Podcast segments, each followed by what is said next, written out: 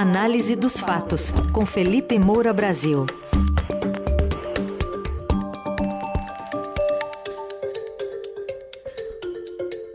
Hoje, de olho nas últimas pesquisas eleitorais para a presidência da República e também para o governo de São Paulo, essas estratégias e o clima de campanha há cinco dias das eleições. Felipe, bom dia. Salve, salve, Raizen, Carol, equipe da Eldorado FM, melhores ouvintes, sempre um prazer falar com vocês. Bom dia, Felipe. Bom, menos de uma semana do primeiro turno, IPEC formado pelos antigos executivos do Ibope aponta um aumento aí nas chances do ex-presidente Lula ser eleito já no dia 2 de outubro. Ele oscilou de 47 para 48 dentro da margem de dois pontos, abrindo uma vantagem de 17 pontos em relação ao presidente Bolsonaro, que segue com 31.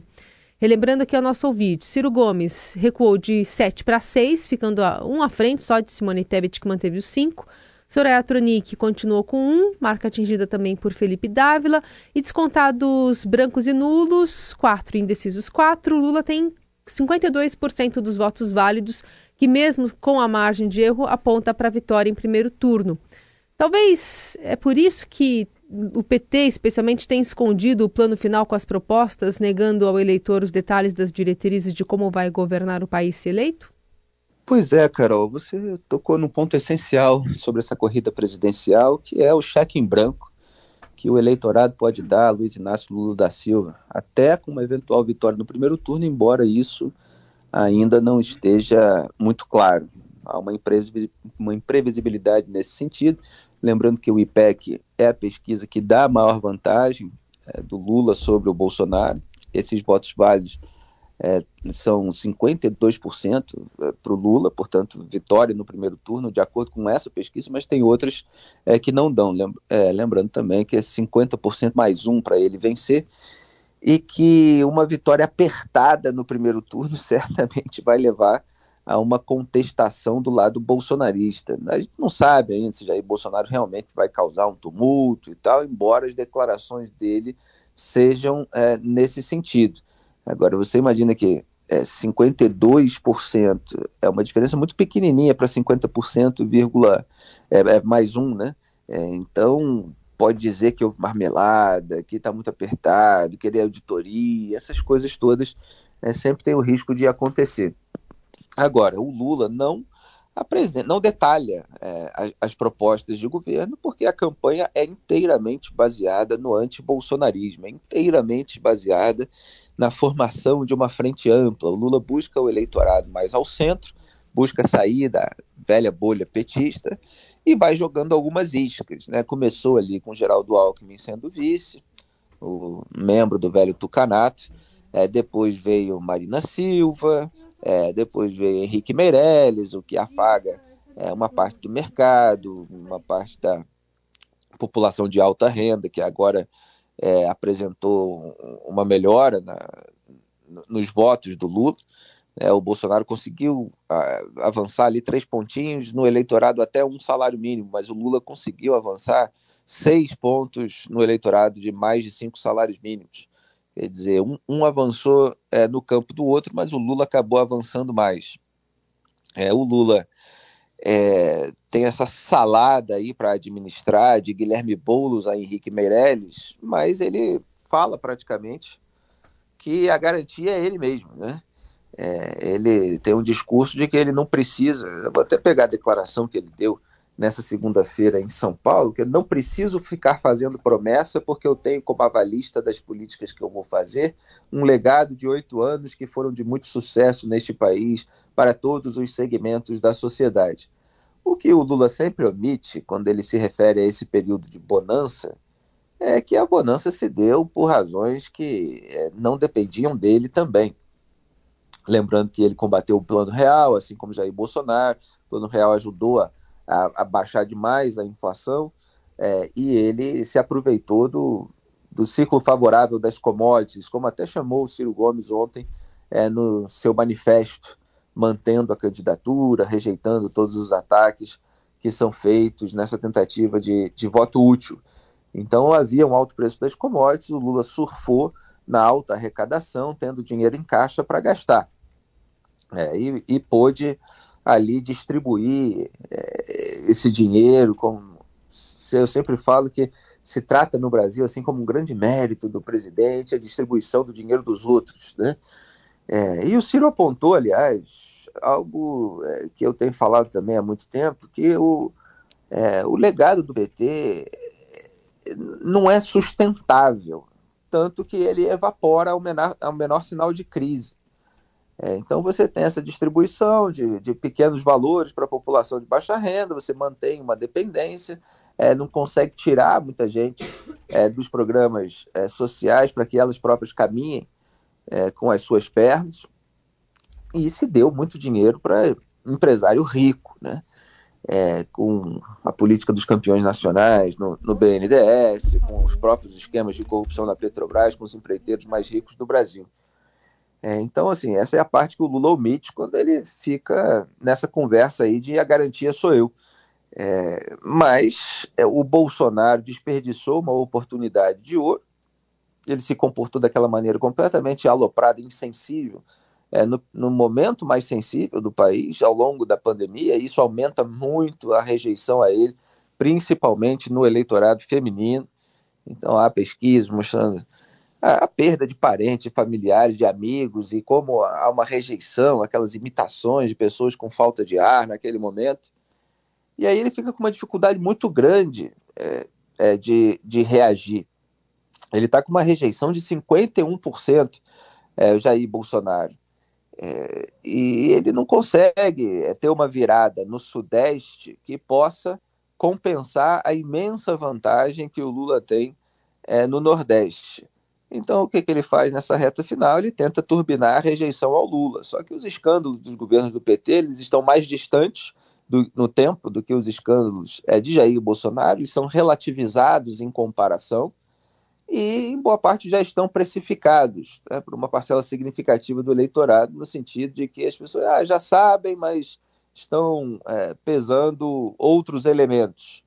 É, é, claro que um candidato menos rejeitado, que tivesse, como o Bolsonaro tem nesse momento, alguns indicadores econômicos positivos, algumas melhores, embora não todos, é sempre bom lembrar que o preço dos alimentos ainda está muito alto, é, e que tivesse competindo com alguém que é, teve governos marcados por, por escândalos de corrupção, haveria um horizonte é, de crescimento. Mas o Bolsonaro impacta, é, empaca, né? É, ele está estagnado nas pesquisas em razão de tudo que ele fez.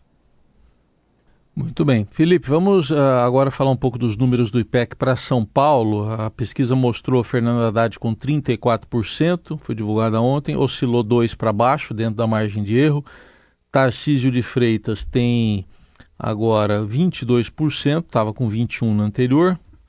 E Rodrigo Garcia, 18%, estava com 14%. Ele já cresceu uh, fora aí da margem de erro, assim como mostrou a pesquisa Quest ontem também divulgada, até mostrando empate entre ele e Tarcísio de Freitas. Vai ser emoção até o fim, São Paulo? Vai ser emoção até o fim, o que tem o seu lado bom, um jogo mais animado, né? Um empate, prorrogação e pênaltis é, com muitos gols. Agora, Rodrigo Garcia vai explorar nessa semana, já começou a fazer isso, e, e, é o que resta a ele fazer, é o fato de que na projeção ao segundo turno, ele apareceu com uma vitória sobre Fernando Haddad.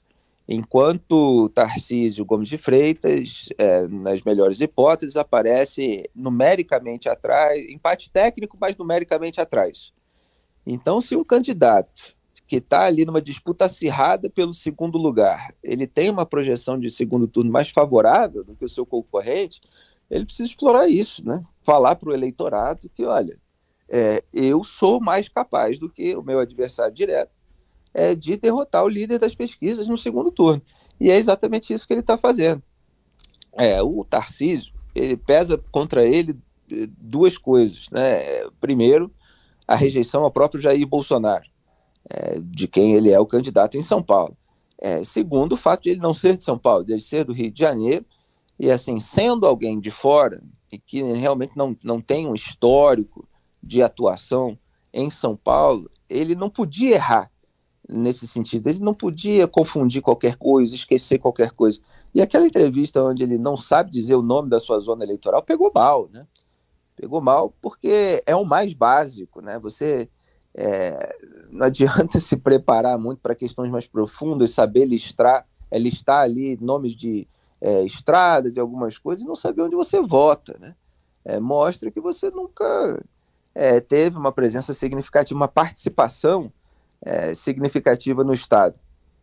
Então, o Rodrigo Garcia explorou, em termos de marketing político, muito bem isso, é, com ironias, etc., e está, está se fazendo conhecer ainda mais. Né? Ele era é, o vice do João Dória, pegou o governo aí na, é, no final, muito próximo é, da eleição, está se tornando mais conhecido no Estado, a máquina também é, é, é, ajuda nesse momento em que a aprovação ao governo é, é favorável ao Rodrigo Garcia. É, então, ele conseguiu aí recuperar pontos muito importantes, mas a disputa no primeiro turno ainda está acirrada. Vamos ver se essa mensagem aí de que ele seria capaz de derrotar o Haddad é, vai funcionar. E o Haddad está começando a perder alguns pontinhos. Né? O antipetismo ainda é muito forte em São Paulo. Então, é, não, não é uma posição confortável, não, é, para o Haddad. Apesar da, da, da, margem no primeiro turno, é, para o segundo, quando o resto do eleitorado se une contra ele, existe um alerta muito grande na campanha do PT. Bom, e falando sobre estratégias, então, é, que, que cenário você coloca é, tanto esses ataques, né, muito severos do PT em cima de Ciro Gomes, é, agora até com o apoio do ministro, ex-ministro do Supremo Joaquim Barbosa, um nome que foi é, muito é, atrelado, né, ao antipetismo, no caso do mensalão, mas também é, sobre Ciro Gomes nessa tentativa dele se é, se legitimar, ainda que tenha sido alvo desses ataques de voto útil, como é que você coloca essas estratégias em campo, Felipe? Pois é, Carol, o, o Ciro, no seu manifesto, ele fez diversos diagnósticos absolutamente corretos e correspondentes aos fatos sobre é, o Lula e o Bolsonaro se alimentando e ambos com uma máquina é, de destruir a imagem dos outros, com intimidação, com mentiras. Isso tudo está acontecendo. Agora, eu não posso deixar de mencionar é, que houve a mesma coisa é, em relação a uma candidatura de outra pessoa, chamada Sérgio Moro, que foi alvo da máquina bolsonarista, foi alvo da máquina petista, e toda essa campanha de intimidação, mentira, destruição de imagem teve a ajuda de um senhor chamado Ciro Gomes que chamou Sérgio Moro de corrupto, é, de, de bandidão despreparado. É, então, assim, ele reclama que estão fazendo com ele o que ele ajudou a fazer com outro, outro candidato. É, e ajudando, inclusive, o Lula nesse sentido, porque se uhum. você é, é, foca ali ataques completamente despropositados, porque você não tem nenhuma, apesar de toda a campanha petista, o ódiozinho, ah, não gosto dele, não sei o que e tal, você não tem nenhum escândalo de corrupção envolvendo Sérgio Moro. Isso é mentira. É, então, ele, é, o Ciro Gomes é alvo, de fato, é, de tudo isso. Agora, voltando aos diagnósticos, é, ele fala ali, ele critica duas forças que utilizam falsos argumentos morais para se tornarem hegemônicas. E aí falam que aqueles que ousam resistir, como é o caso dele, são vítimas dessas campanhas violentas. Ele critica a cumplicidade de setores da mídia com o rito suicida de investir na falsa ideia de que só um pode derrotar o outro, Lula ou Bolsonaro e que esse passo atrás é o único meio de levar o país adiante, no conchavo, na corrupção, no toma lá da cá. Está certo a respeito disso. Existe esse investimento é, nessa é, nesse nós contra eles, é, sem uma grande reflexão por parte é, da própria camada intelectual da sociedade sobre como sair é, desses esquemas de conchavo, de corrupção, de toma lá da cá, a gente vê a sujeira sendo relativizada muitas vezes. E falou aquilo que eu já mencionei, de que o Lula e o PT deixaram o Brasil com os mesmos problemas, e o Bolsonaro, que ele chamou de cria maligna, rendeu-se à corrupção, ao clientelismo. Então, assim, esses diagnósticos são muito correspondentes aos fatos. É, agora, o Ciro me parece estar fazendo muito mais um alerta, é, muito mais marcando uma posição para poder dizer no futuro eu avisei, é, do que qualquer tipo de estratégia com é, foco em virar o jogo nesse momento de reta final. É, ele avisou em 2018 que o Bolsonaro não era a solução para o PT, mas ele tinha pouca crítica incisiva ao petismo. É, então, assim, acho uma postura mais anacrônica do Ciro. Uhum. É, e vamos ver se lá na frente ele vai conseguir se firmar como uma eventual oposição. Tudo bem, este foi Felipe Moura Brasil. A gente marca mais um xizinho, agora faltam quatro para amanhã. Contando para a partir de amanhã, faltam quatro dias. Quando volta, o Felipe aqui ao Jornal Dourado, mas a coluna de hoje fica disponível para você no radiodorado.com.br e nas plataformas de áudio. Felipe, obrigado. Até amanhã. Muito obrigado a todos. Tchau.